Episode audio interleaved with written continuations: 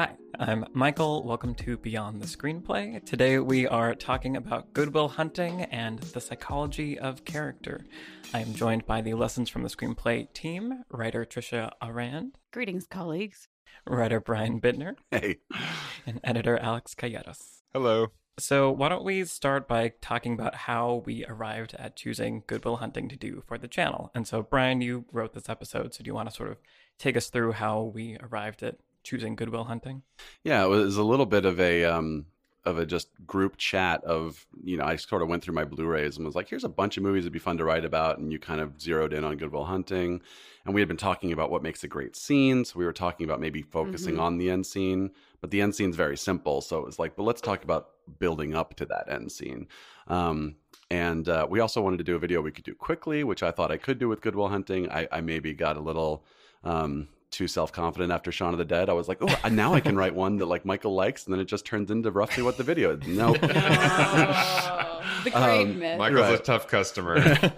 um, but you know, we'll talk about the process then. But I think it very quickly became a conversation about uh, doing more of a character study and looking at Will and, and what breaks him down. And I've never taken a single class on psychology or anything like that, but I did go to school for acting, and I feel like you learn Mhm. very quickly. Like Mhm. any actor worth their salt has to be kind of an amateur psychologist, and you have to go, what you know, every single line I'm saying, why would this character be saying that? Why, you know, even if a director's like, I need you to walk on that from stage left to stage right, and you're like, I don't feel like doing it, but okay, why would this character choose to do that at that moment? You know, it's a lot of very specific stuff, and and I really, really loved doing that when I was from an acting perspective. Um, so I think from a screenwriting perspective, either writing or analyzing a screenplay, it's very similar. It's it's let's peel apart the layers of this character and why would that character do that at that moment? That's not what I expected him to do. Oh, but it's because the Mhm. character is going through this. So that was sort of the our starting point for it. Yeah, and I feel like one of the things that early in the conversations, Trisha, you pointed out was just how Good Will Hunting is a great example for this because the psychology Right. aspect is right on the surface. Yeah. It's part of the text. It's actually the A plot of this movie. And so breaking into that, because I really feel like not enough is said about psychology uh, in terms of screenwriting. You know, like you should be picking up a few of these books or take one class at least or a couple classes. An acting class is a great way to start too. Um, because, you know, we are all writing about humans, the human condition, all of this, all these like sort of heavy themes. And when a ki- when a screenwriter doesn't know anything about psychology, it's one of the most obvious things, like on the page, where you're just like, "Oh no, this isn't what people are. this isn't what they do," and it, it becomes like you know that, and then that's where we get like an actor can't play it if it isn't motivated on the page, Right. and so I think, especially with this movie, because it is part of the A plot, but then also knowing Matt Damon and Ben Affleck, actors who are ha- knowing as they're writing that they're going to play these characters, Mhm. every single thing, they were like, we got to motivate it. It has to be about that. And that's this movie is perfect because how often do you get to read a screenplay by see a screenplay by the actor who's playing the character? I think like Rocky is maybe one other example, but Mhm. there aren't that many of them out there. Yeah, and I think one of the things that I took away from this process is I think I, you know, know that psychology is important in writing, but I think it's not something that's talked about enough. And Yeah, and totally. I think being able to look at this film and pick out like specific things like the defense mechanisms, like I think that was beneficial for me to to see how psychology can directly translate to character behavior Mhm. and like how you can Mhm. take these kind of amorphous screenwriting ideas and turn them into something that you see on the page. Yeah. Um, so that was a fun thing to focus on. I mean, I- I think it's interesting because a lot of the things you've covered in your other videos are psychology. You know, it's, it's the idea of the weakness, what's the flaw, what's Mhm. the you know Yeah. all the all the modern tools of of screenplay writing are basically psychological in nature. It's about somebody who has basically an undealt with trauma from their past, and the events of the story are forcing them to deal with that trauma and kind of transcend it. Yeah. Mhm. So it's it, Good Will Hunting is just an example of a movie where it's literally on the surface that's what's happening. Um, But Mhm. every movie is that if it's if it's a well done character story. Absolutely. That's I mean that's what they say. It's like when you you look at any sort of like story structure, it starts somebody who is broken, right? Mhm. and then and we always relate to that whatever that thing is that's broken in their life and and then the story t- takes them to a place where they can heal and we don't often put that in the context of therapy at least at least not not in a screenplay you know because a screenplay is two people uh, therapy is two people sitting and talking to each other. A lot of us do that in our real lives but we're less interested in watching it. And i think the thing that makes good will hunting work is that they have that as the a plot therapy where he's is working through trauma. He's broken in this way. But then there are all of these other events in his life that are creating this perfect storm forcing him to actually engage with therapy when he really doesn't want to.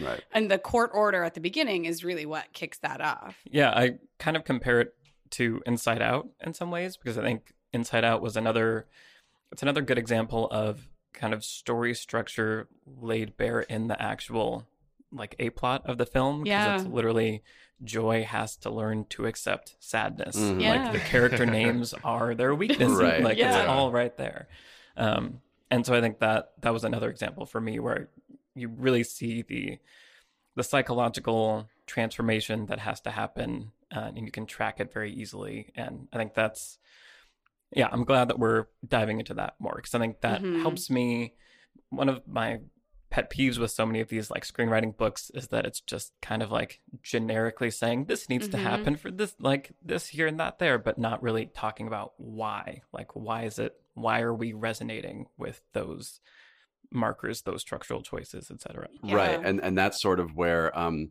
you know in this video we also talk about okay, how do you give a character a catharsis, but also how do you give a, an audience a catharsis?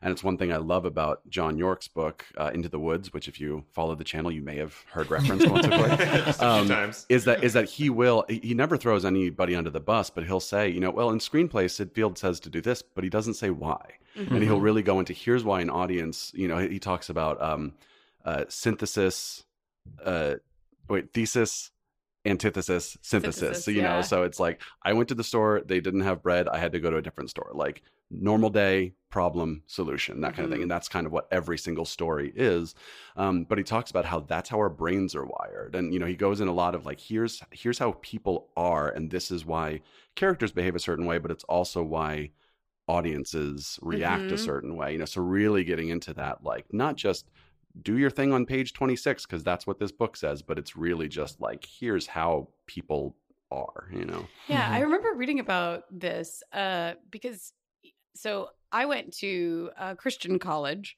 and studied screenwriting and cinema, uh, and you know they very much tie like storytelling to a spiritual journey, which is true, but it's also you know it's psychological. It's it's the human journey, um, and they talk about uh, there's actually a branch. Someone mentioned this, I think, in the comments on the video, but there's a branch of therapy essentially that's called narrative therapy, and it's basically the idea that we are all playing a character in our own lives. And so, you know, so if you think of storytelling as like assigning meaning to events, we just pull certain events out of the narrative of our lifetime, assign meaning to them, and say, okay, this is the story of the character that I play or the way that I see myself. And so the idea of narrative therapy is like maybe if we all just looked in our past and picked different events and say, no, that's the meaningful event, right?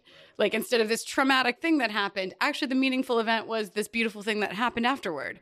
Um, and it assigns, guys, podcasting is hard. I'm sorry, I'm bumping, I bumped everything.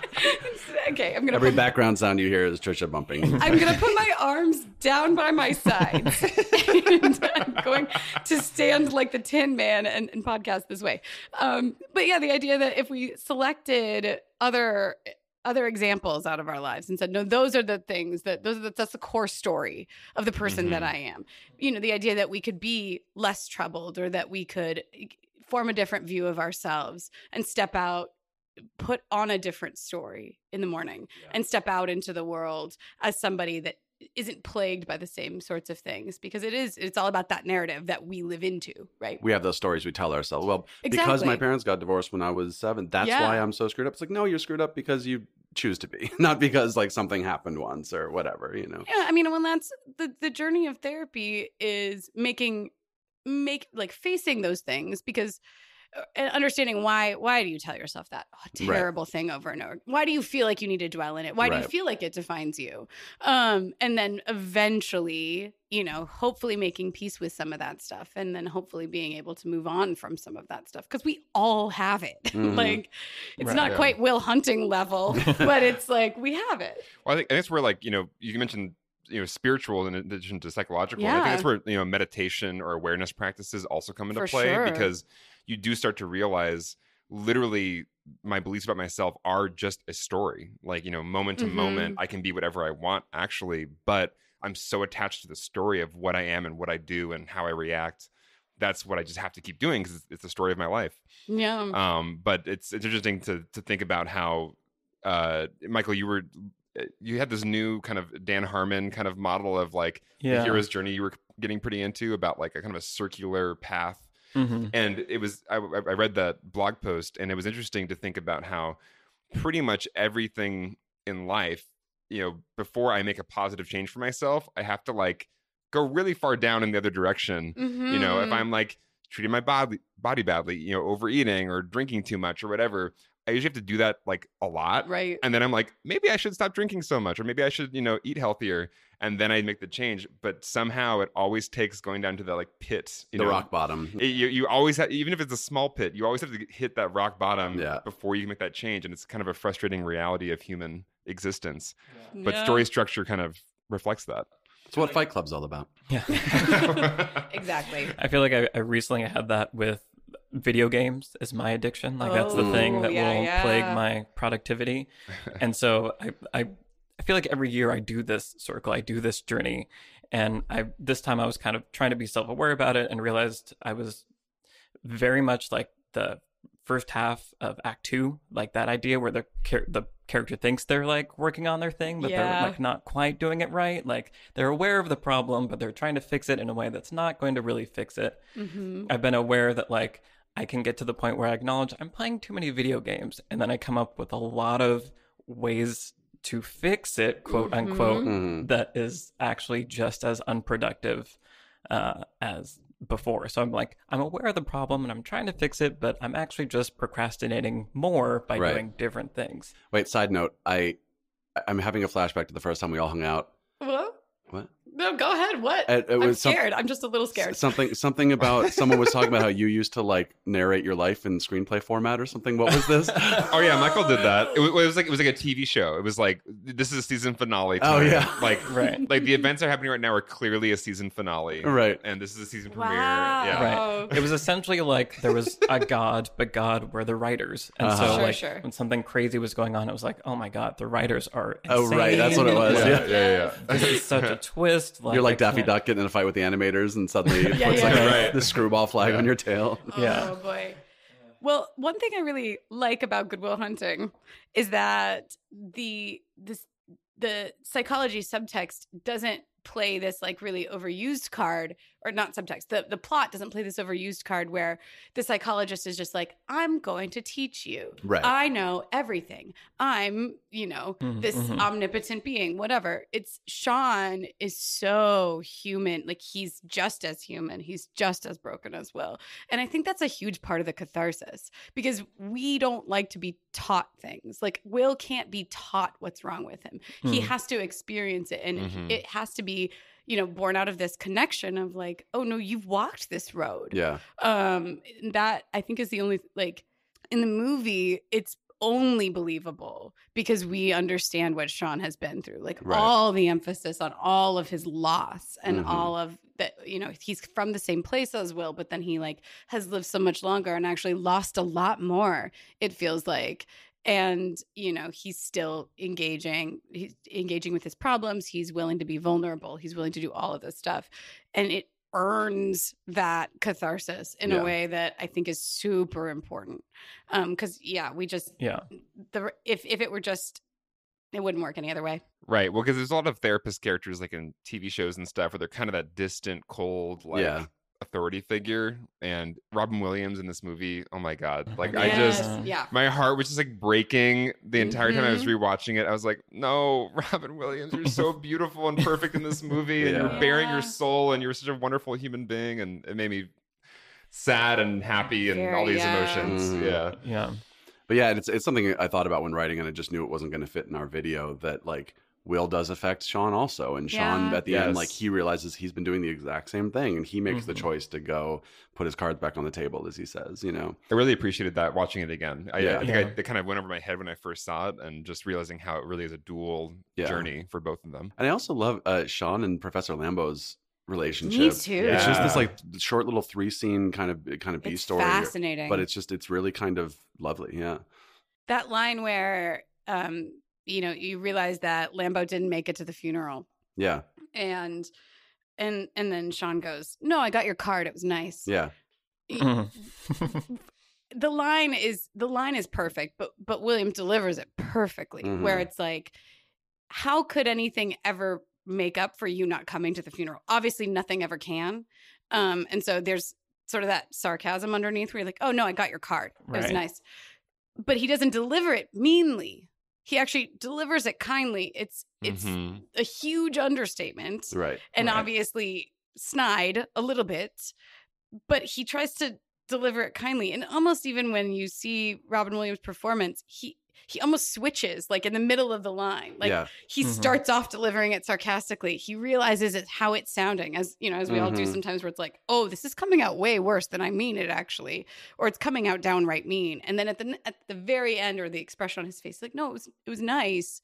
Like, oh, he's he's trying yeah. But he's obviously been through hell. You know? There, there's so much that the actors brought a- Oh, and the yeah. director brought to the to the movie. You know, even like like uh, Stellan Skarsgård, there was no line about him like hitting on the college students or anything. He just decided that's what it was. So that's why like it's every, perfect. every, every beginning of every scene, it's just him being Different like, being like, well, you know, geometry is kind of like a, it's like makes you feel like a god or whatever he's saying. Like it's like magic.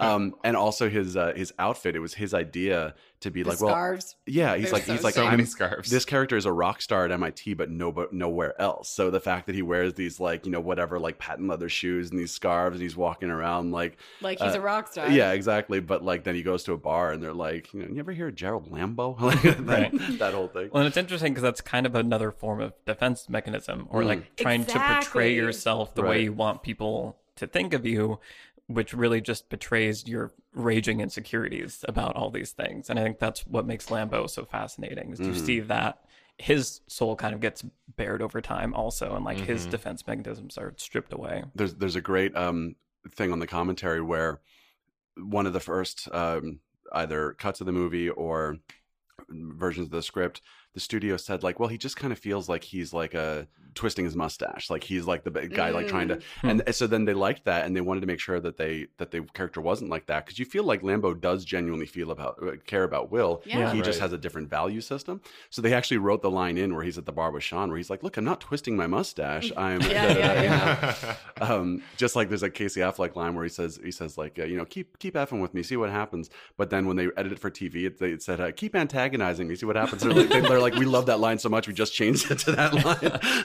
yeah. That's funny. Well, in that moment where you, because we pick all, up all of that from Lambeau, right? Like Mhm. we've all known somebody like that that is like up on their high horse a little bit about, you know, his, he he acts like modest about his Fields medal, whatever, but like he brings it up, right. you know. yeah. Like, Mhm. and then when and then when uh Sean brings it up, he's like, "Stop throwing that in my face." Like, you just said it though. Yeah. Like you just brought up your Fields medal." Um, but that moment where he's like, "I wish I didn't know people like you existed," you know, and where we start to see his insecurities, how Yeah. he really Will has really taken him apart Mhm. because he has worked his entire life toward being in the position that he is in and he's at the top of his field and he can't compete you know um and like that i mean i don't know any prodigies but i feel like i would hate them It- just like it would feel it would just because they're not trying. invalidate. They're, not, trying. They're just like, oh, I- I just do it and whatever. It's kind of infuriating. Yeah. well it's sort of the opposite of the um you've done a video about like the obsessed artist Mm, it's the mhm. opposite of that it's like you have somebody who has The all casual of, genius. The casual genius. Yeah. I hate the casual genius. It's like stop sitting in your corner and everything comes easy to you. All right. You know, and even Minnie Driver's character is wrestling. You know, Skylar's wrestling with that, where it's like, no, I have to study this, and I'm Mhm. actually really smart. Um, you know that these outliers that we we compare ourselves against Yeah. um which isn't fair to them or to us Right. right Right. because they're so anomalous Also, Minnie Driver detour. I was Oh. Can we literally just about to get in that car. Yeah. Yeah. i love She's her so amazing much. in this. Like I'm I'm blown away every time because I think I forget almost that like she's such a big part of the film, but kind of the things that stick with me are these other big moments. Mhm. And then I go Mhm. back and I watch and there's just so much nuance and the chemistry is there and it feels like real, but she's also like hitting all the beats of the script. Like I'm just blown away every time by how real and how much of a connection there is. And Yeah. it's she's Gu- Gus amazing. Van Sant on the commentary, he's like, I don't know how she did it, but before every sheen, scene, she would just take this deep breath, and then the scene would come spilling out of her. And it was like she was like she like did this thing where she just changed, and then it happened. She, he's like, you know, it's he's a filmmaker. He's directed a lot of it, and he was just like, it was it blew me away. That's awesome. I um I remember I I I probably watched this movie for the first time when I was in college. I definitely didn't see it in theaters or in 97 or anything Mhm. like that. Yeah. Um cuz I would have been very young uh or too young for it probably 11. It's, it's too young Yeah, for Good Will young for Hunting, right? Will Yeah, for sure. Um but I think I saw it when I was in college and I remember feeling like so I I wasn't around people who like drank or swore or anything. Again, I went to a Christian college. um, and so there are, you know, there's all these F words and there's all this like profanity and blah, blah, blah in the movie. And I remember thinking when I saw the scene where he tells her he doesn't love her, um, like looks her dead in the eyes and just lies, lies to her because he's scared. Um, I just remember thinking like, that's the most profane thing in this movie right Mm. that's Mm. that's like the part that makes me like oh, i don't care about the rest of it like and it was this huge revelation f- moment for me where i was like you know eh, i can't i kind of know all these people that get tied up in content content like there's you can't have a sex scene in a movie or i'm offended by this word or that word or whatever and i'm like that's it's not about the content um or like the surface content it's about the story and what what this movie says deeply about life is something beautiful and important and profanity isn't what we think it is or i don't know i just remember feeling that at the time it was so resonant um yeah how wonderful what a Yeah. moving what Well, a 'cause- moving moment Yeah, there's so much meaning behind Yeah. it, and they throw the F word around so much. There's no meaning in the F word. I feel like so. Like, yeah right right yeah I think that's that is one of the one of the moments for me also that's so powerful. Is like you, it just hurts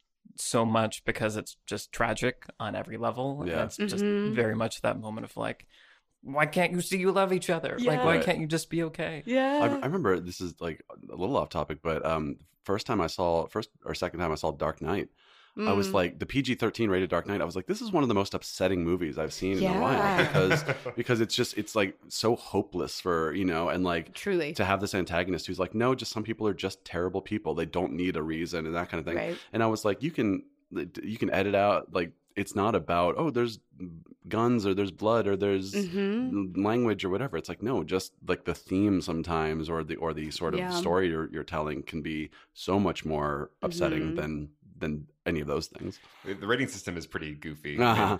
If you, if you guys seen the documentary from a while back that was like, this film is not yet rated. They interviewed directors in it, and Darren Aronofsky was pointing out, he was like, I think James Bond movies and such, where people have like these weird bloodless deaths, but like just mass death all around him, but it's just like all like sanitized, should be like a higher rating, you know, like rated R versus like a war movie that's like, this is what actual life looks like when people die. Mhm. like it's like maybe it's like more damaging to the human brain to like have this weird desensitized version of death. Anyway so it's like yeah we have this idea of like certain things are like r-rated things but it's so arbitrary. It's Right. not really maybe there's more damaging things to the human psyche than the f word you know totally Yeah. I feel like it's one of those weird things where, as an organization, you have a job and everyone agrees like this is an important job. Like some some content shouldn't be given freely to children. sure So like we can agree that that's you know a goal we want, but then their job is to figure out the like what that actually translates to and what that Right. means, and Mhm. it's kind of an impossible job. So I try to like, you know. I understand the struggle of Mhm. but then it becomes arbitrary where it's like, well, you get one Yeah. F word, but two, two was an R rated. and- Right. Yeah. And And it can't be used as a verb. It can only be used as an expletive. Yeah. Right. part of the documentary too was like the people who were on like the board the mpaa are like s really random like it's like why are these the people that like maybe decide a movie's fate sometimes because it it goes into the r category as opposed to pg-13 Mm-hmm, mm-hmm. Yeah. it ends up becoming a- a huge deal, right? The Yeah. the rating system. I try to I volunteer with kids a lot, um, and like middle school age kids who are sort of in the middle where they're grappling with like what they want to what they want to see, what they what they're still afraid of, uh, what they're not as afraid of, what they're interested in, and all that kind of stuff. Um, and I, I try to remind them, I'm like, you know, it really is just information for you about what might be in this, what is in this movie, right? So it's like it's information for you, it's information for your parents, um, and you can you can decide before you see it if you want to see it. I mean, I hate horror movies, so even if a horror movie is rated PG thirteen, I I know based on what I can assume is in it that I'm not gonna want to see it just because I know who I am. And so I think that as we all you know get older and like figure that stuff out, I mean, some of it is super arbitrary though. And it's what it's what I like that we live in a society where it's not like the best pictures the the movies that get recognized are not the safe movies all the time like you know Yeah. seeing a good will hunting or even like an erin brockovich or something like that where you're like oh no this isn't like your this isn't your your mom's Julia Roberts movie or you know like or your or your dad's Robin Williams movie you know? It's it's like something like Good Will Hunting. It's like no these are who these characters are. It would be doing Yeah. be doing the character and the city and all the story a disservice to be like, oh, they don't talk like this. Well, and I remember because Titanic won. You know, sw- that was the year that Titanic swept everything. Um, and I remember the debate over Titanic though, because there's like topless, you know, like There's Kate Winslet in one it. nipple. Yeah. They- well, no, and, and it was a huge Yeah. deal. Like, because it was a PG 13 movie and parents were up in arms about can we have this? Can we have, can we have a nipple nudity? can we see a nipple in a historical epic Yeah. about a historical event in which, you know, They all had hundreds, nipples. hundreds of women and children and people die. Like, yeah right it's, The it's like offensive all thing this is- Yeah. stuff. Yeah. right Yeah. it's mass death right? It's but like, freezing to death and drowning in the North Atlantic, but we're really worried about this sketching scene, guys. Yeah. yeah.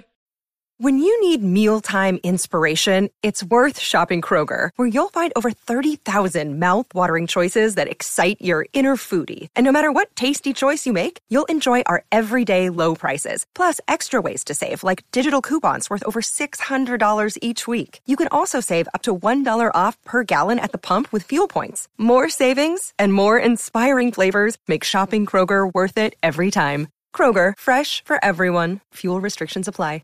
This is completely off topic, but I Go, watched go. a video recently about the Titanic and like kind of picking apart the historical inaccuracies of the Titanic. Mm-hmm. And so I feel like one day we'll just have to do Titanic because I want to talk about i really about want us them. to Oh, do can we? titanic Yeah. can we please do like, titanic Yes. They got a lot of things really right, but they also chose to omit huge other things that are Oh. like like while the ship was sinking, the California ship was right nearby and could have come and saved them and like Yeah. that's anyway. So that's a Oh, tangent interesting. That will know be a that. tease. But because it was California, they were just like, you know what? Like, we're kind of doing our own thing right now. We've We're got getting a lot high. of We're getting high. back Yeah. we're having brunch. Podcasting. but on the topic of the ratings thing, I feel Mhm. like what's interesting right now is it feels less relevant than ever because so much content is Yes, streaming on HBO, yes. Netflix, and that's just like a free for all. Yeah, exactly. I love it. It's just like I don't even think about it anymore. It's just like everything's kind of adults, so it works for me. yeah, it's probably hard if you have kids. Yeah. Well, that's why they have I like the kids, the kids that. section on Netflix. Yeah.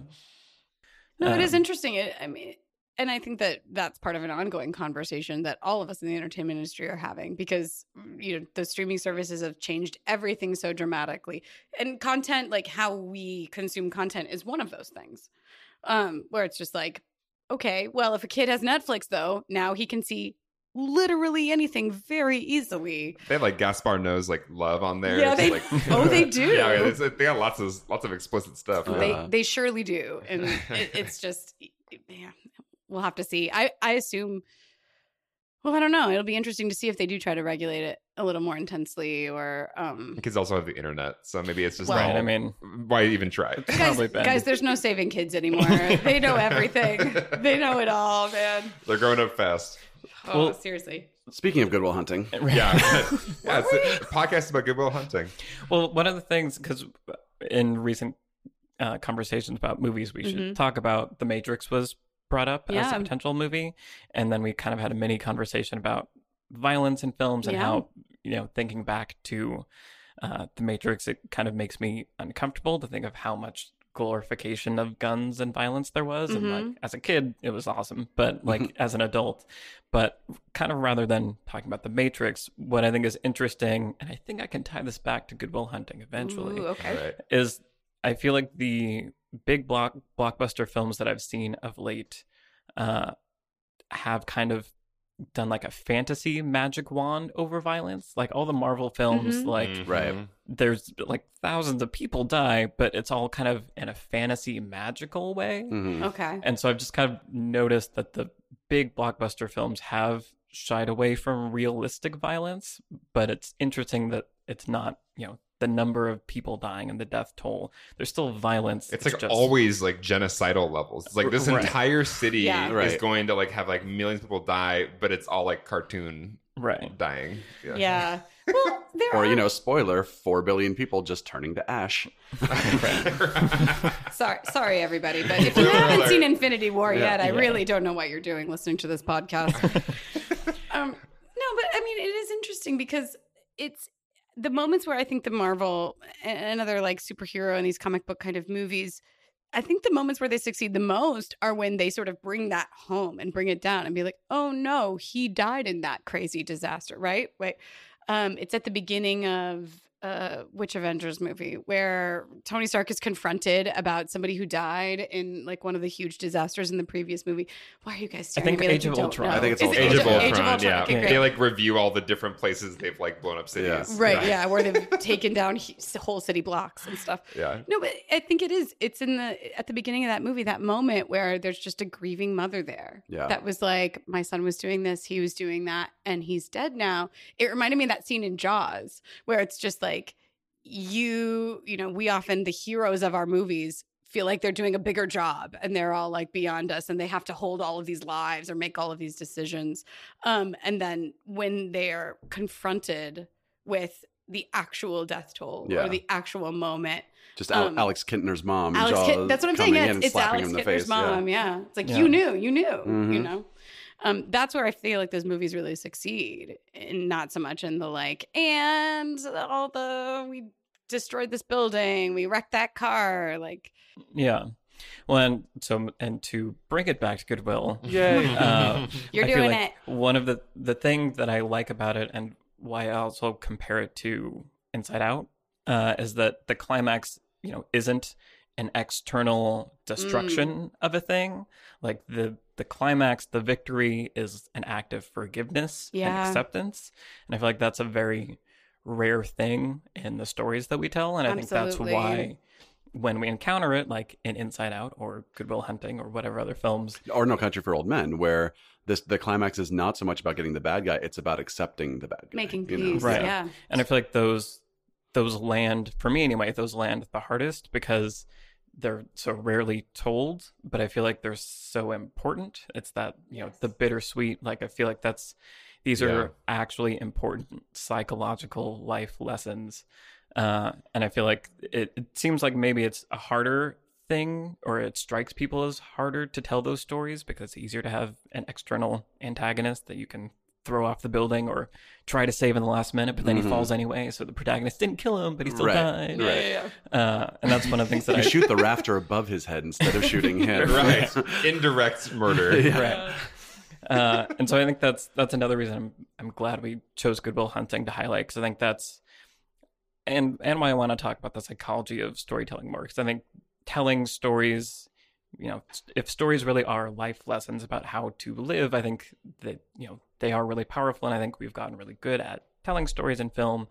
But I want people to focus on what are those lessons like are we just reinforcing the same you know general like ideas about how to live or are we actually looking at well now it's 2018 we know like therapeutic releases catharsis like forgiveness these are important things Mhm. can we tell more stories that incorporate those as the themes and lessons Right. Yeah, and we so rarely get to like I feel like an obvious or like a bad version of this movie would have Will going and like confronting that person who abused him when he was a kid, right? And it's like Mhm, that not mhm. how life is. That isn't how it works.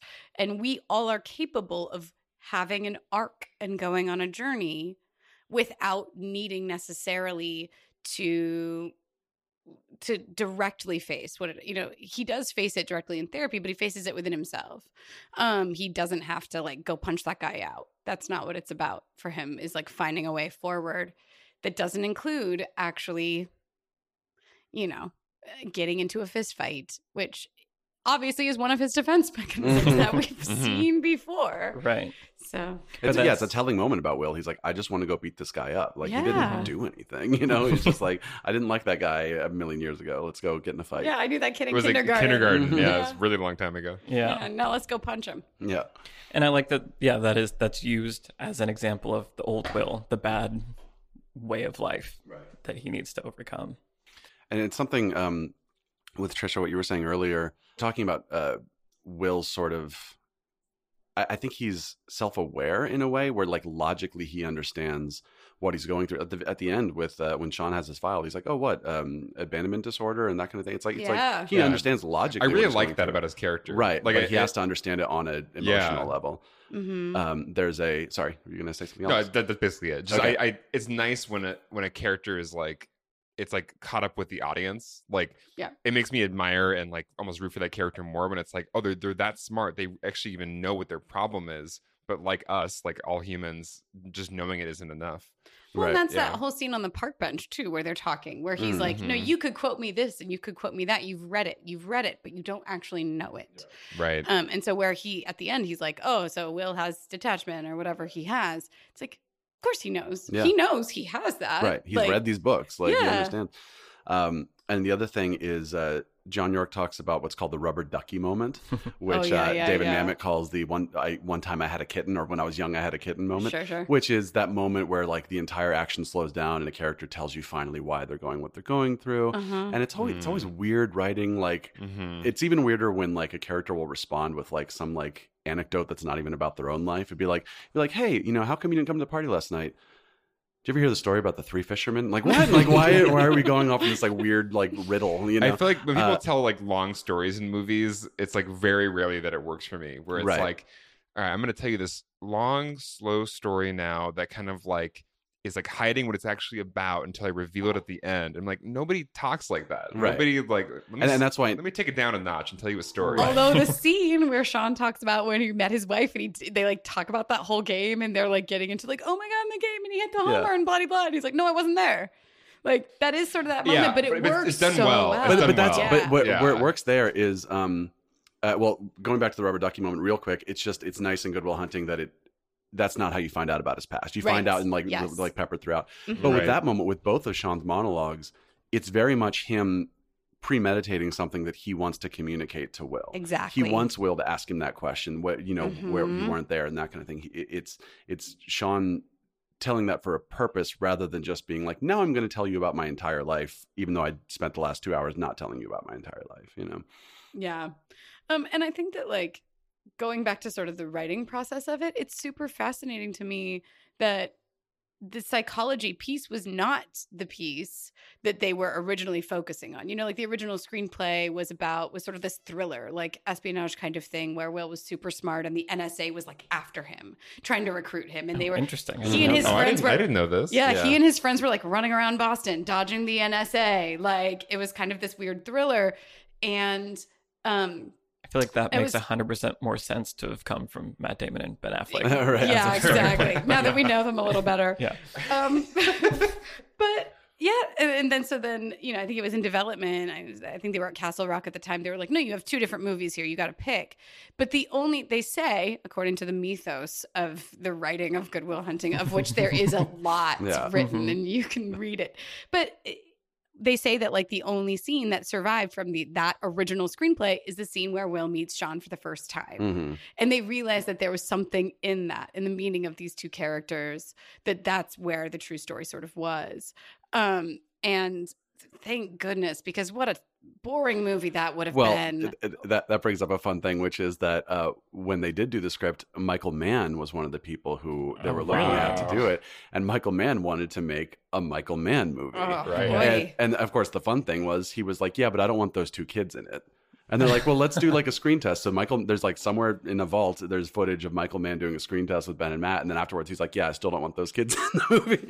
So I just, I just picture like I just picture this trailer, you know, one man from the wrong side of town with a special gift, with uh, you know Mark Wahlberg as Will Hunting. How do you like them apples? Al Pacino as Sean. It's not your fault, you know, just like a completely different movie. Al Pacino and Sean. I love it. Thank goodness. Well, you know, I think with just just screaming it's not your fault like Yeah. the same tone yeah, yeah, yeah, yeah, Al Pacino style. he like breaks the glass against the wall. It's not your fault. I love these stories because it it it's important to hear that because I think people think, oh, like Ben Affleck and Matt Damon just sat down and wrote this wrote this amazing movie and it just happened and they just knew it from the not. beginning. Yeah. Because like so much of the writing process is like you might write an entire movie and then one scene is the one thing that is actually like the heart and you have to start from scratch and write a whole movie around that scene. Yeah. and people i think need to know that because you know when you go into writing a screenplay i mean at least for me it was always just like well i'll just figure out the story i'll do you know, a basic outline i'll just write it and it'll be done. And it's so not that. It's a much longer journey and you just have to be just accept it and that's just what it is you know that's and you can't discover what the best version of this thing is until you've gone down wrong paths right and I hate, I hate it, and I wish that wasn't the way Yeah. it was. But you have to just accept it as that's that's what it is. yeah. well the, the, the writing process in this movie is really interesting uh first they sort Again, of again according to legend. well according to them like like I, there's a, an hour long um uh 15th anniversary thing that they did with interviews with Matt and Ben and Gus Van Sant and they talk about the process uh which by the way has not aged well they're like they're like yeah Harvey liked the script and we were going to get Mel Gibson to direct and we kept picturing Morgan Freeman for Sean I was like okay I don't feel well um but um let's not get into any of that. Uh, but it was they sort of reverse engineered this script where they're like, we want to write a movie that we can play the main characters in. So we're gonna, but we need to have like a female lead, and we need to have kind of like a part for a seasoned older actor, like you know that like sort of like supporting actor Oscar kind of part.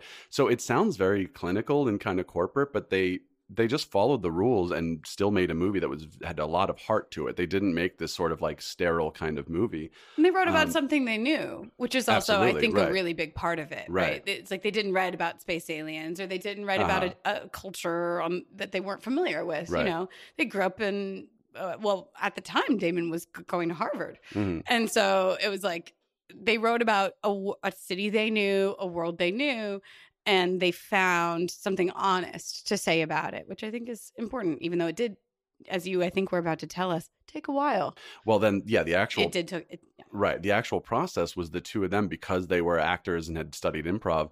They were just improving all these scenes. And and Matt Damon's like, we probably wrote 2,500 pages of dialogue. Like there's so much dialogue that they wrote and then just sort of cut it down. And I think that's why the movie feels as natural as it does. Yeah, it is- really is natural. It is because they found those lines that really sound real but also were funny and engaging and work but they would just they would just improv and just go back and forth you know and he says everyone always asks us who wrote that line or who wrote and they're like we literally have no idea who Mhm. wrote any single line in the movie there's of course the the family guy joke where it's matt damon sitting at a typewriter and ben affleck on a couch you know and matt damon's like all done good will hunting by matt damon and ben affleck's like on the couch like smoking a bowl and he's like hey uh when you, why don't you, why don't you put my name on there too? Yeah. Well, yeah. I mean, I found because I did some reading up about it too. Although, you know, again, I remember watching the Oscars when they won for Best Original Screenplay. They're still the youngest. I mean, like Ben Affleck was 25 years old, which is horrifying to God think about damn now. it's like, oh no. An air of depression kind of Yeah. on the room all of a I sudden. I think the light all just left the room. yeah. Uh, no, it- it is like I remember it was. It felt like this huge upset, this huge revelation of like young people have something to say. Um, but they wrote it seven years before they made it. Mhm. Like they started writing it seven years before they made it. I found reading about the process like both very hopeful and very sobering, where they like got into a bidding war. They went with Castle Rock. They went and developed with Castle Rock for like a year. Then they couldn't work it out with their creative differences. Mm. Castle Rock put it into turnaround. They had to go back and take a bunch of meetings and eat a bunch of crow with people that they had turned down already, who then took meetings just to tell them they were going to pass on it. I mean, like, no, goodbye. And then they like went to it's like this person and this person and this person and this person, and it was closed doors all over the place and development and development. It's exhausting, but then when you watch it, you're like, obviously worth it. And, and their original choice was Gus Van Sant. So like the fact that everything they went through was them actually finally Yeah. getting what they wanted in the first place. you and they know? were and they started it and they stuck they stuck to their guns about that. yeah. Mm. Which for you know, they've done some roles. Kind of. Uh Kind of, kind yeah. of. Yeah. Yeah. They were on they were on the map, but Yeah, oh they no, you're were. talking about since since No, no, no, no. Before that, before So, that. Yeah, they were on the map, They were not much. They didn't have zero credits, Mhm. but they didn't really have the credits to to get this movie made, and it Right. really was Robin coming on board that made that happen. Right. I remember Kevin Smith talking about producing it, and he was like, he read the script and loved it and was sending it to people. And they're like, wait, who are these guys? And it's like, did you ever see Courage Under Fire? Like that one guy, and like school, Ti- you know, it's like tr- it's like that one actor who you Mhm. maybe saw. with- Dazed and Confused. Uh, Sure, yeah, exactly. It's like wait, wait, it's the it's the, it's the bully from Dazed and Confused Yeah. and the and the heroin addict from Courage Under Fire. Like they made a movie together. Like, what? Why am I reading this? What's going on? It's so weird to think about a time when Ben Exactly. Affleck and Matt Damon were Or like, just like who are these bit people? parts and yeah. yeah. Yeah. And it wasn't like that long ago. Yeah. Mhm. I, I guess it was. Well, I mean, 20, 20, 20 we 20 do years years. ago. the math on it. Uh, Yeah. Ay, ay, ay. The room just got darker again. Also, Just remember, I'm like getting five years older than you guys, so you're just making me feel even worse. We're all in our 30s here, right? Yeah. Yes. Okay, cool. Um, cool. No, but I, re- I remember we when can all identify. I, I mean, I remember I would have been what eleven when the, this movie came out, and I certainly, of course, hadn't seen it and wouldn't see it for years. But I remember when they won their Best Original Screenplay Oscar, I felt like, oh, I- can, I can do this. Like, you know, somebody young can step forward and say, like, we have, yeah, we have a voice, and like, we can do this. Um, that is not the kind of things I was thinking when I was 11. Yeah. yeah, I think that year my main not memory involved in student government, were you? my main movie memory from that year was feeling really uncomfortable in the theater at Titanic, with my parents when there was Oh. the creepy car sex scene where her hand slaps the window, and I was like, "What?" Didn't we just already happened? talk about this? This is like Is our fourth is- podcast. Is, this, is this already a podcast this twice. repeat? Sorry, it's like a story I tell a lot, but I just I it's for forever in my mind. It's the weirdest sex scene I've ever seen. Yeah. I think it's it is. not a good one. It's we like can agree. For, for It's being pretty for being like the pivotal sex scene in like the greatest love story of all time or whatever, James Cameron. It's like it's just a really weird scene. I just keep saying that. We gotta have it on record. Yeah, it's just- weird. it's not. it's a great cute. movie, but like, why? Yeah, what's going on? I have, I have a, a quick little good hunting antidote that um antidote? No that's that's if you have I was gonna correct you. Ant- antidote. You go. um which is two of the jokes in the movie uh or, or two of the like funny moments in the movie were different in the script than they were. Like Skylar's original joke that she tells to the guys is a guy gets three wishes and he wishes for a bottomless pint of Guinness and he's so excited about it that when the genie like impatiently is like what are your other two wishes he's like I guess I'll just have two more of these yeah. which is a really good joke but I think it makes sense that they made it a little raunchier because Yeah. like Yeah. that makes her fit in Right. but the one, the one that I love, it's sort of a known fact that when uh, my wife used to fart in her sleep, that whole thing, Mhm. it's a known fact that the cameraman is laughing. You can kind of see like the the Mhm. shaky cam going up and down, Uh, but he's not laughing at what you're watching. He's laughing at something that got cut. It originally was just like my wife used to turn off the alarm clocks in her sleep, and it bugged me, or like whatever. So it was like very tame. And again, I think by sort of like making it be a little bit more personal and and kind of like that, it makes them connect a little bit more. But they were improving on it, like it was Robin Williams' idea to Of say course, that, and they're going course. back and forth. And so there's this line that Robin Williams says, "Oh, it got so bad you'd have to light a match," and then Matt Damon says, "Is that how she died?" oh. and that's actually what they're all laughing at. Oh, no. and, and like someone was telling a story, like like the crew's like jumping into the hallway, like trying not to destroy the scene, just like cracking. oh no. I just distorted the mic in my reaction. Oh, Yeah. yeah, that's right. Same. Yeah. it's like it was probably appropriate to take it out of the movie, but like I love that it like made that It's that real amazing. moment between them where they're just dying laughing. I Yeah. will say, I don't think I could think of another scene in a movie where it's talked about a woman farting, except in maybe something like Bridesmaids or whatever. Uh-huh. You know, that's like sort of a gross out thing. But I, I actually love that about this. It's such a dude movie, Mhm. and yet Robin, the way that Robin Williams talks about his wife, and the way that, and Skylar is like again, Minnie Driver, amazing. Yeah. Mhm. But like, it is the women are actual people.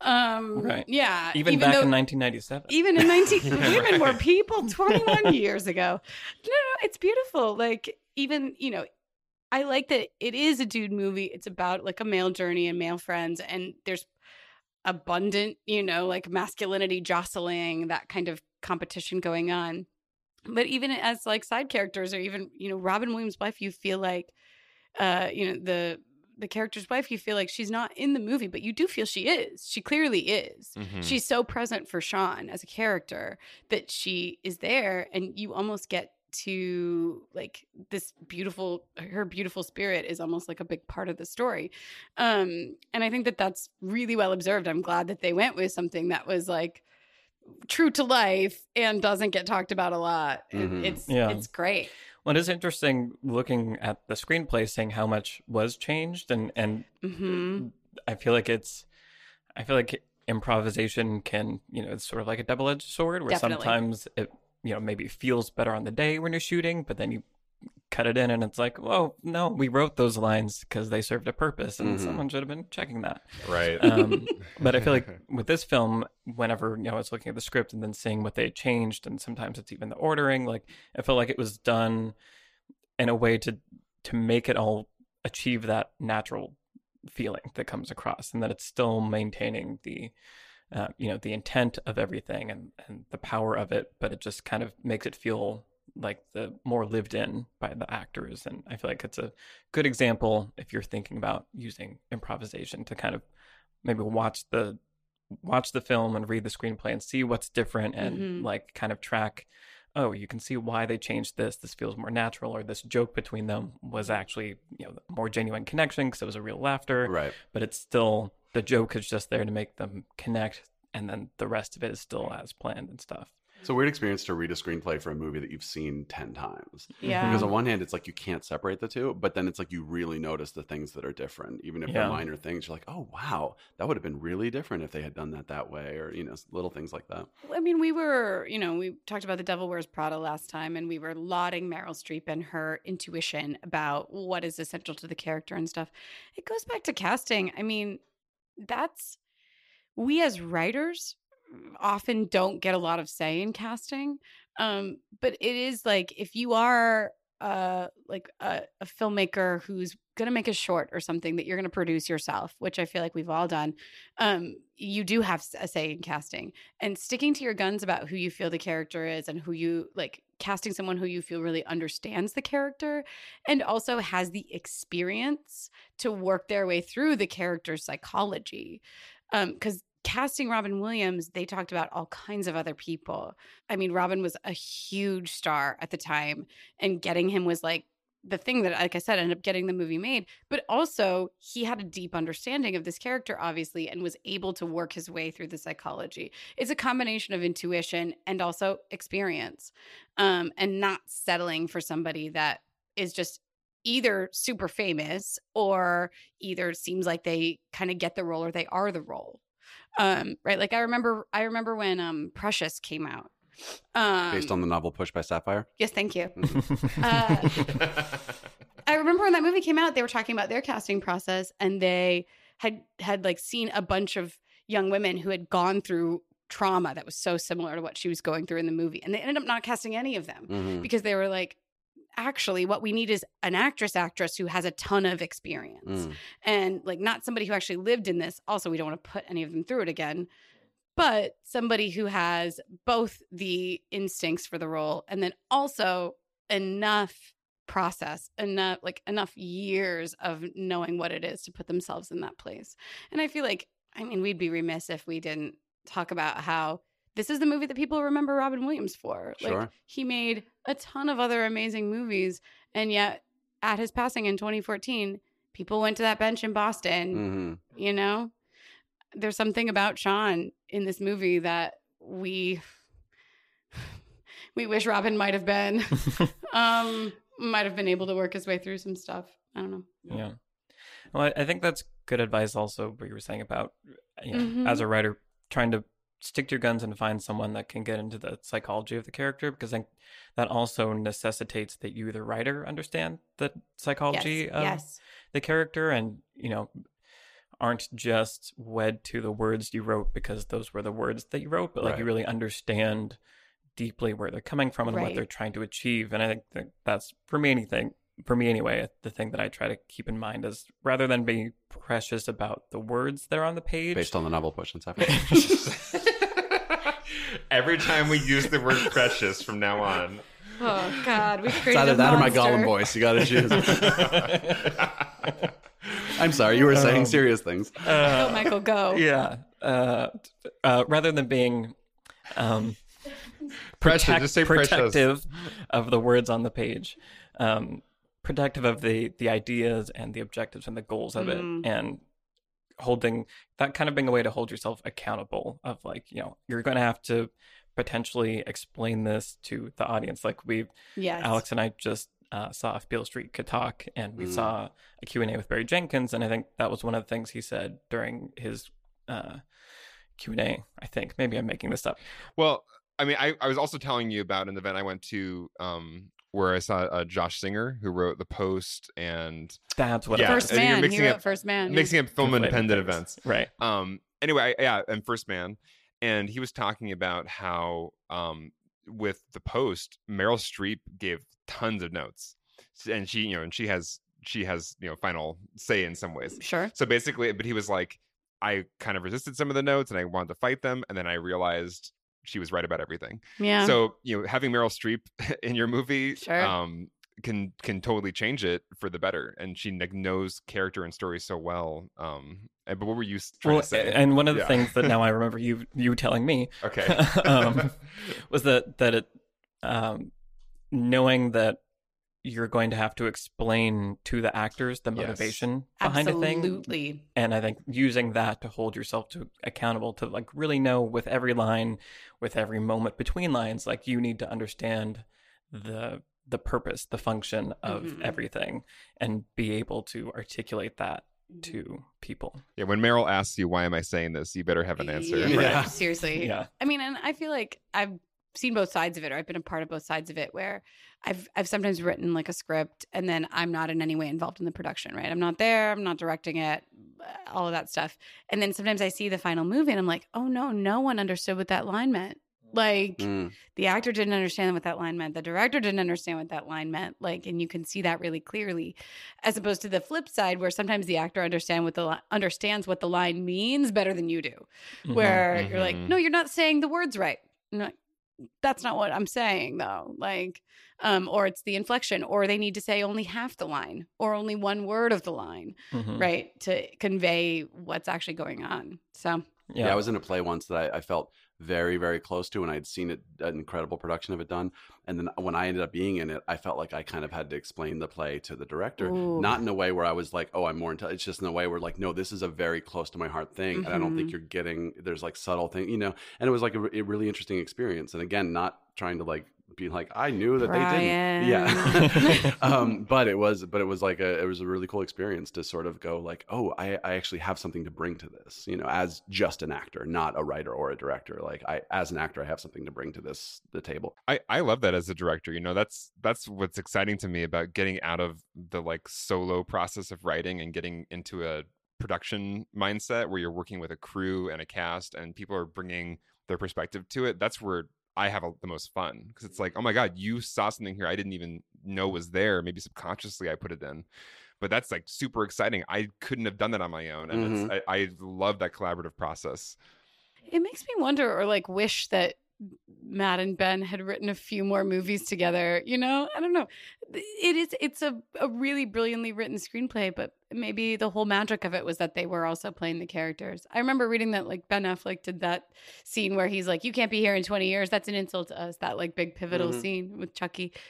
I remember like reading he, you know, he did it in like one take basically. Like he kind of nailed the performance in one take. And they I think they did two more for safety. Yeah. But then like everything in the movie is from the first take. Hmm. And Ben was saying like, "Well, I wrote this 7 years ago. like I've lived in it. I've rehearsed it. I've lived in it, rehearsed it, like walked it to death. I know what every single minute, second of it means." And so then when he did it, he was like, "Oh no. Like it's all it's over." It's over, yeah. That's the last time. R- right. Yeah. and especially yeah. with Gus Van Sant being such a like low energy director, he's just Yeah. like, "All right, you You you, want to do it again?" You know, like so they did it twice more, and he's like, "Okay, I think we got it." Ben Affleck's like, "Holy crap! Like this thing we've been do- working on for seven years, it just it happened. It's Yeah. done." You know, yeah. That is a weird thing about production, where it's like, especially a project you've been gestating for a long time, and then production mm-hmm. is so rushed and so quick, and then it's like, oh, that's it. All right. Yeah. Well, it's it's interesting. I think a lot of us here maybe come from an acting background. I would say raise your hands, but no one can see that. I mean, this is radio. I think it's only that side of the table, which The again writers. is not a visual thing. Right. Yeah. Yeah. yeah. Trisha and We'll, Brian. we'll let you Yeah. figure out which one. I mean, I was in like drama in high school, but that's about yeah, it. uh, yeah, yeah, Yeah. yeah. Well, so we, but uh, we've all acted at some point or another, like even if it was like a long time ago. Um, and I can't imagine, I can't imagine like wanting to act in any of my roles now. I, I'd love to hear the perspective of somebody that's still an active writer actor, not a Mm, writer director, not a writer producer, right a writer actor. If you're a writer actor, contact us. Contact at one five Trisha. She's the one who Find wants to Trisha's know. Twitter. I'd love to talk to you. Tweet at Trisha. Yeah. Yeah. Or I'd love to see one of your films, is really what it is. Yeah. Okay. Well, I think this is a good time to sort of go around and talk about what are the creative lessons uh, that we are taking from Good Will Hunting. I think we've touched on a lot of things, um, but just to sort of you know put that concisely out. And and so I think starting for me, I think it's the process of looking at this and the psychology of character and sort of like we were talking earlier about the hero's journey and this Mhm. the you know this universal human experience. I think it helped me connect with things like Joseph Campbell's hero's journey or all, all these screenwriting, storytelling, you know, mythos, like lots of big, pretty words about like the meeting with the goddess and blah blah blah blah. Mhm. I think going through this film and looking at the psychology of character made it made me internalize the value of you know thinking about story in those terms that you're Mm. trying to create a catharsis for the audience and you know it is supposed to be entertaining and fun but it's also you know ideally it's a story about how to live and how to get better and i think having that um, in your mind is a big responsibility as a writer but i think it should be and i think that should be part of the fun challenge is can you put something out in the world that makes the people that watch it better in some way it doesn't have to be you know a breakthrough Yeah. of childhood abuse but you know put something that is generous and makes the world better and uh, probably is i think it should probably come from a place of truth for you because if it's not truthful and honest to your experience then probably no one will care Yeah. Mhm. Mm-hmm. so I those are my agree. thoughts. Thanks, Michael. Yeah. Yeah. alex any thoughts Uh, yeah, I think for me it was you know editing this video uh, and the script that Brian wrote really uh, showed me how it's a great example of a movie where every uh, character is playing that role of you know kind of holding a mirror up to the protagonist and challenging them and pushing them towards their eventual catharsis. And that's something I, I, I just want to remember as a screenwriter myself is just every character in a movie isn't just there arbitrarily. It's there they're there to serve a role for the protagonist to push them along their journey, you know, and and re- represent different value spheres that they're struggling with. Um and The character and- web. the character web, as John Truby says, or one of those guys. Um, probably multiple people will see that. Um, anyway, but yeah, I think it was a, a really clear, nice example of a movie where all the characters they don't feel, you know, like they're being forced to be Hmm. you know, like uh, there's some like you know maybe more blockbustery movies where it's like this person represents this thing and it's kind of annoying, but all these characters feel so three dimensional and yet Mm. they are totally serving that purpose of they're pushing Will along his journey. They're representing different directions he could go in his life. Um, so yeah, it was just another good example of that and something I want to incorporate into my own writing. For me, I was most encouraged. I think it's a brilliant screenplay, and I I was most encouraged by reading about the journey they took to get to the shooting script as someone who's like navigating Hollywood and, and all that kind of stuff. Like I said, it was both encouraging and also like really humbling because eh, thinking about like, oh, it took them seven seven years really like that's and there were so many moments along that way where they were like this is never going to get made. If it does, we're never going to be in it. It's going to be unrecognizable. Like, and they got into it for, there was a lot of money on the line, you know, at different points in development where they were like, oh no, this is, this is almost too big now. Like, they got themselves in a little bit over their heads and, and yet they, they stuck to it. They didn't get discouraged. They didn't quit or walk away or try to do something else or or whatever. They didn't compromise it. Um, yeah, they. Uh, that's really encouraging because it, it can be when you have producers shouting notes at you from five different angles and they all sound wrong you're just like oh how can i how could anything emerge out of this that is what i see or that is the story i'm trying to tell and so Good Will Hunting is sort of like this very hopeful i think representation of of what might be possible or was 20 years ago. yeah, definitely. Brian?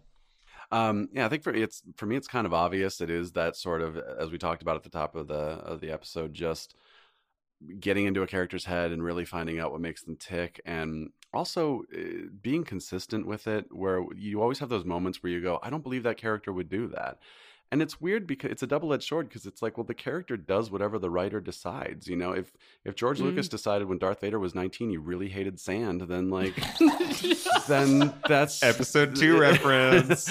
then that's like you know that's what the person who created this character decided and it's but but at the same time it's hard as an audience member not to go but i don't like this. I don't you know?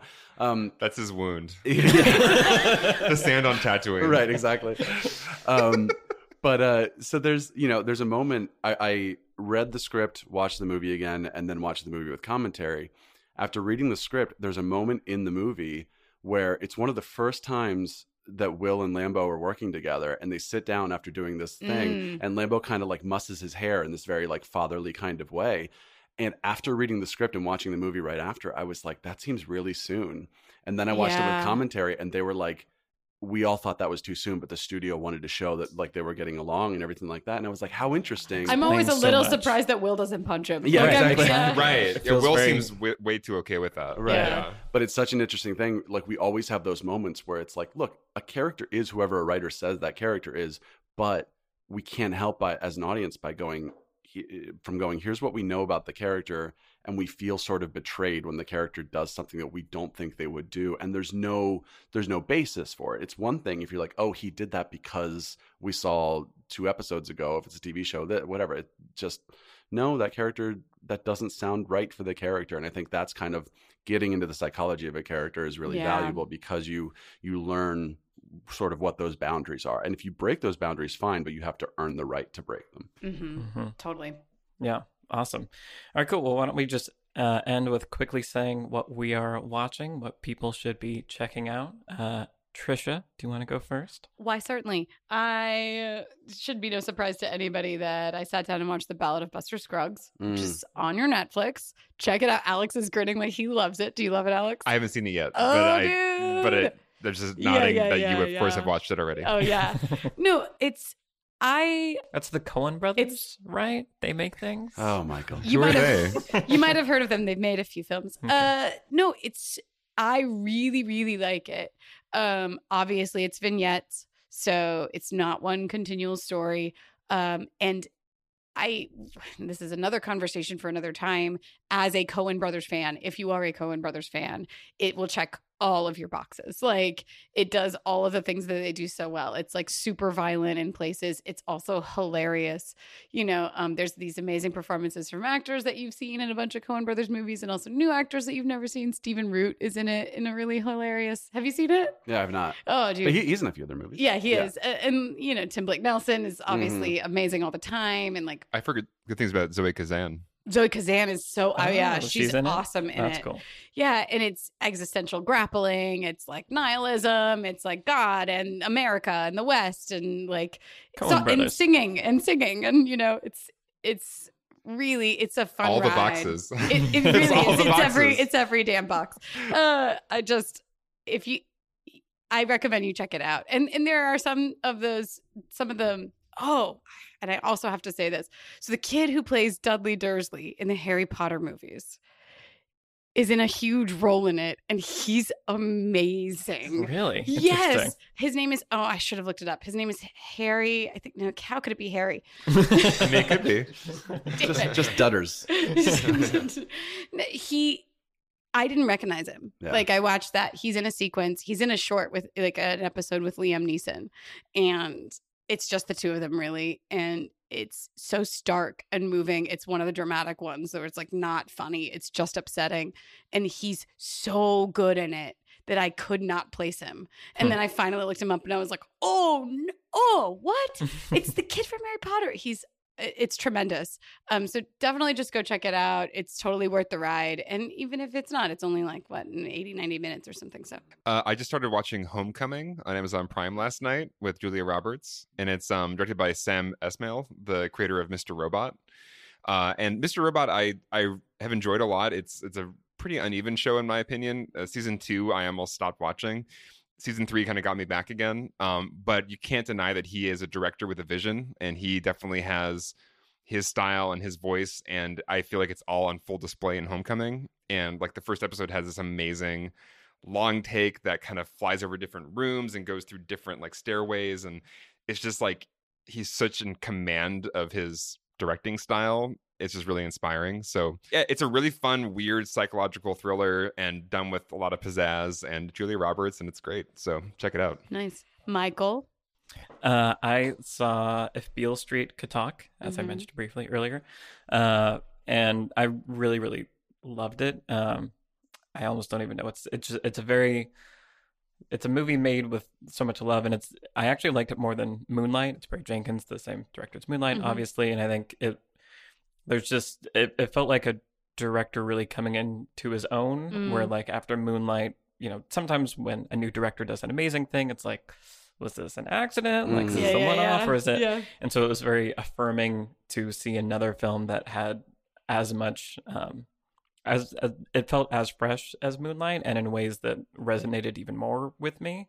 Um, and the structure is really interesting. There's a lot of moments and sequences that you know are very contained, but you know dramatic because it's almost like a mini play that happens. And then there are other Mm. sequences that are very, uh, you know, filmically, you know, experimental and stuff. So uh, I highly recommend that. I, that's a contender for favorite movie of the year up there with Roma for me. Awesome. I'm Awesome. excited.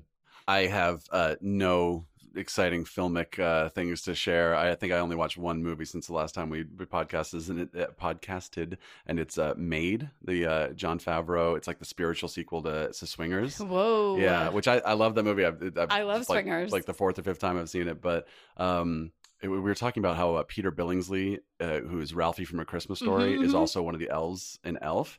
Yeah. And I was like, oh yeah, he he does a lot, all Jeff Jon Favreau's movies. And I was talking to my girlfriend. I was like, we should watch Made tonight. And she's like, what is that? And I was like, do you like swingers? She's like, yeah. And I was like, then we should watch Made.